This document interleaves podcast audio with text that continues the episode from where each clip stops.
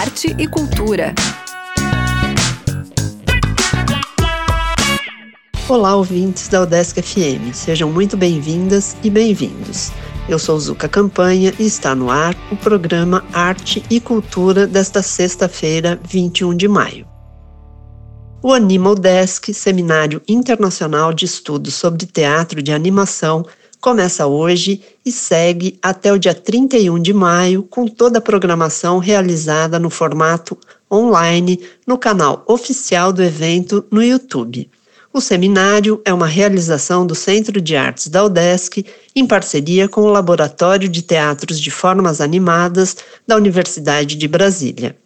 Na programação, tem duas conferências com professores artistas que desenvolvem pesquisas no cenário internacional, 18 apresentações de pesquisadores e artistas e mostra artística com 26 cenas curtas, todas relacionadas ao teatro de animação.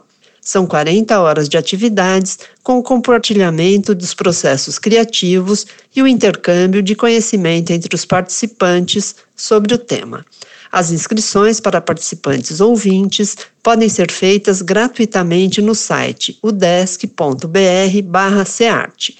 As atividades acontecem diariamente entre 6 da tarde e 9 e meia da noite.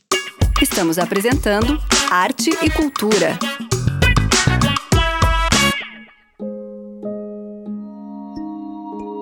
A Mostra de Cinema Infantil de Florianópolis, numa ação comemorativa aos 20 anos de trabalhos prestados em prol da cultura e do cinema para a infância, lança uma coletânea com 16 novos filmes no seu canal do YouTube.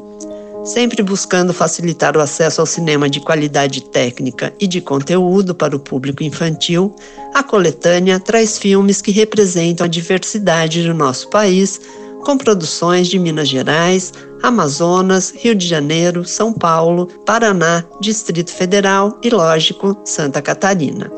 Os curtas abordam questões atuais e apresentam diferentes realidades, sempre de forma muito lúdica. Temas como preservação ambiental, diversidade cultural, valorização do protagonismo negro, respeito aos idosos, lendas indígenas infância das crianças que moram no campo, na periferia e dos imigrantes estão presentes nesta seleção. Todos os filmes são de classificação livre. Agora já são mais de 50 títulos disponíveis no canal com acesso gratuito. Neste momento de pandemia, o audiovisual tem um papel importante e esses filmes podem ajudar pais e educadores. Vai lá e se inscreva youtube.com/barra mostra de cinema infantil. Seu pai chegou. Ai, vem, vem, cuidado. Essa é a sua nova casa, Iraxá Iwase. Obrigada.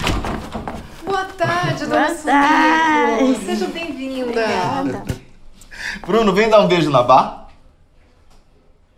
Vem. tá com vergonha. Assim mesmo, né? É assim mesmo. Estamos apresentando Arte e Cultura. Eu peço a atenção de todos. Não me refiro a um só.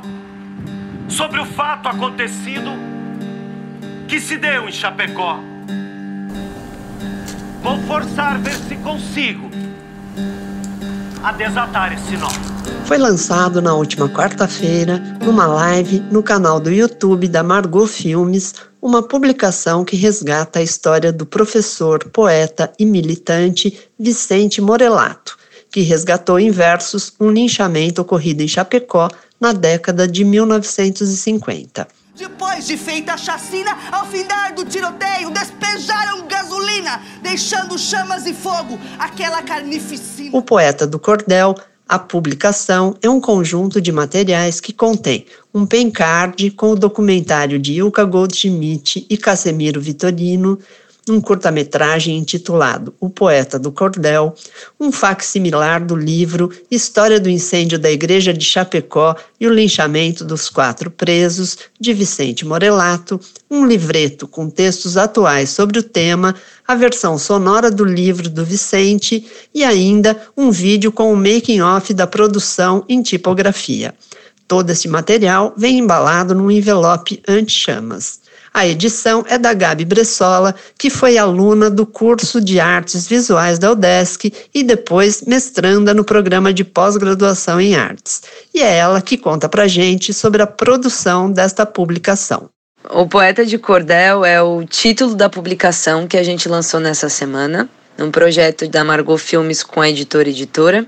É uma publicação, na verdade, que nasce do filme O Poeta de Cordel, em que a gente registrou a produção de 1.400 exemplares do livreto A História do Incêndio da Igreja de Chapecó e o Linchamento dos Quatro Presos. Foi um livro escrito por Vicente Morelato, um poeta, líder comunitário, professor, enfim, que escreveu 120 versos nessa linguagem de cordel, denunciando o linchamento que tinha acontecido em 1950. Os livros que o Vicente escreveu foram confiscados e queimados na época, e Vicente morreu logo depois.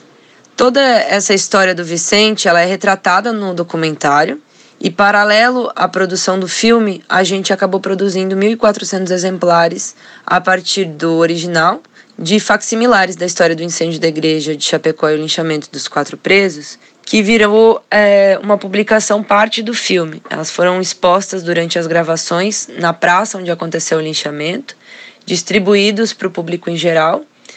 E depois da gravação do filme, a gente resolveu fazer uma publicação em que o contexto do livro pudesse também estar presente. Então a gente fez esse kit que vem envolto num pacote com aplicação de CKC, que é um anti-chamas. A gente usou essa alegoria para que essa história seja evidenciada e nunca mais é, seja escondida, como foi o que aconteceu nos últimos anos, né? E dentro a gente tem então o Pencard com o filme, um livro original desse que fez parte do filme, um livro complementar com textos históricos e também sobre a linguagem do Vicente, com Mônica Haas, Thiago Cinti, Fernando Wozniak, Ilka Goldsmith, Casemiro Vitorino e eu, Gabi Brezola. E também tem a versão sonora, que foi gravada pelo grupo Vertigem. A publicação impressa ela tem 200 exemplares. A gente lançou essa semana e está distribuindo gratuitamente para instituições e para espaços onde possam multiplicar esse, esse trabalho. E também toda a versão que teve impressa, ela está no digital para acesso e download gratuitos no site margofilmes.com.br barra o poeta de cordel. Foi um projeto que a gente realizou com o edital de fomento às linguagens artísticas do município de Chapecó, de 2020. E todo o material está disponível nas redes sociais também da editora Editora e Margot Filmes. Para as instituições adquirirem o Poeta do Cordel, a publicação, é só entrar nas redes sociais da editora Editora ou Margot Filmes e solicitar o kit. Para o público em geral, é só acessar as redes sociais e fazer o download gratuito de todo o material. Importante destacar que o trabalho é um resgate de uma triste e trágica história ocorrida nos anos de 1950 no município de Chapecó. A morte do professor Morelato nunca foi esclarecida, embora oficialmente conste como sendo suicídio. Para saber mais sobre o poeta do Cordel, corre nas redes sociais e baixe todo o conteúdo disponível. Todo mundo tinha medo. Entravam nas casas, pegavam aquele livro e queimavam. Eu escondi a minha. Eu não sei se tem outra. Original. Autor Vicente Morelato. Estamos apresentando Arte e Cultura. A literatura tem nos salvado bastante neste momento de pandemia. Além da leitura, muita gente também tem experimentado a escrita. Escrever não é tão simples assim e requer técnica e disciplina. Você já pensou em participar de um clube de criação literária? o escritor, tradutor, dramaturgo e professor Robertson Frizeiro, que, entre outros livros, é autor de Longe das Aldeias, livro premiado e que recentemente ganhou uma tradução para o árabe, criou este clube. E ele conta pra gente como é esse clube e como fazer para participar. Como professor de criação literária, eu comecei a receber muitas demandas e muitas solicitações para que eu oferecesse cursos nos mais variados temas. Uh, muitas pessoas hoje procuram a, a, escrita criativa, a criação literária, querem se tornar escritores, mas não sabem por onde começar e muitas vezes não querem ou não têm até tempo de buscar uma formação acadêmica nessa área. A própria formação acadêmica em criação literária é uma coisa bastante recente no Brasil. Então, a minha ideia foi uh, oferecer uma formação continuada para esses novos escritores que estão começando agora na carreira, mas com um custo uh, acessível, com um custo baixo, porque, em geral, as oficinas literárias são muito caras e há uma oferta muito grande de oficinas literárias no mercado. Então, eu ofereço uma programação mensal de pequenas oficinas de duas horas de duração ou um pouco mais, os alunos se afiliam ao clube e eles têm uma série de vantagens sendo afiliados do clube, e uma delas é poder assistir a um determinado número de desses encontros dentro dos temas que mais interessarem. Ah, e para isso pagando uma mensalidade que é um valor muito baixo, é o equivalente a um encontro que ele assista por mês, ele já está pagando o valor ah, da mensalidade dele da filiação mais é, inicial, digamos assim. Então, tem tido um retorno muito bom dos alunos, eles estão gostando muito da dinâmica do clube. A própria dinâmica do clube acaba incentivando eles a produzirem mais e a estudarem mais e a continuarem sempre pensando literatura. Junto com a ideia do literatura mínima, o clube de criação literária acabou se tornando um polo para congregar, então, esses escritores do Brasil inteiro e até mesmo de outros países a participarem de uma iniciativa de formação continuada mesmo de escritores, para que a cada mês eles tenham a oportunidade de aprender um pouco mais sobre algum aspecto da criação literária que eles ainda, porventura, não tenham visto ou gostariam de se aprofundar um pouco mais. O clube é aberto, os temas são sugeridos pelos próprios alunos, muitas vezes e o resultado tem sido bastante interessante. Se alguém se interessar, basta entrar no, no site do Apoia-se, www.apoia.se, né, apoia-se, barra Clube de Criação Literária. E nós estaremos por lá também à vontade para responder quaisquer perguntas. O Clube de Criação Literária já deu frutos e tem um coletivo de escritores. É o projeto Literatura Mínima. O Friseiro conta mais. O projeto Literatura Mínima, ele é um projeto que nós baseamos no Instagram, é aberto a todos os escritores. Periodicamente nós lançamos desafios aos escritores e as respostas a esses desafios passam por uma curadoria e os textos que são aprovados são publicados ali mesmo no Instagram e também os autores, lógico, recebem também a, a mesma imagem com o texto, mas a ideia é que haja um contato maior do público com esse tipo de literatura minimalista. Uh, o projeto deu tão certo né, que em quatro meses de existência que o projeto tem, nós já estamos com praticamente 500 textos publicados e já estamos com duas antologias a caminho, uma delas temática, outra um pouco mais genérica para mostrar, apresentar os nossos autores, mas isso é resultado de da grande aceitação que o público tem demonstrado com esses textos.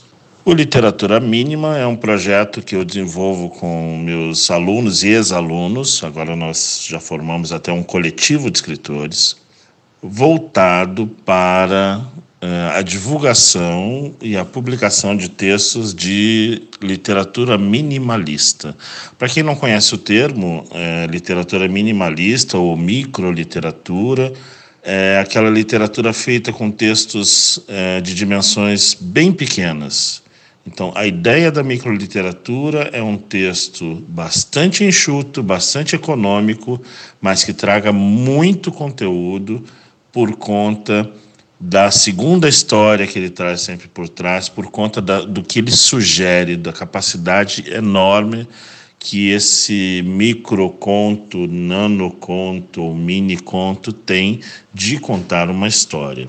Para acessar os textos é muito fácil. É literatura mínima é o nome do perfil no Instagram, então qualquer um que tenha Instagram é só procurar por literatura mínima e facilmente vai encontrar. E lá também tem todas as instruções de como participar, de como acessar os textos dos autores que já estão por lá. É tudo bastante aberto e estamos também à disposição para quem tiver qualquer dúvida. Para saber mais sobre o Clube de Criação Literária e sobre a literatura mínima, acesse o site friseiro.com e tenha todas as informações, além de saborear os microcontos e outras leituras disponíveis no site e no blog. Com essas sugestões e dicas para tornar seus dias mais agradáveis durante o período pandêmico, eu me despeço. Desejo a todas, todos e todes um ótimo final de semana. Cuidem-se e até a próxima sexta-feira. Arte e cultura.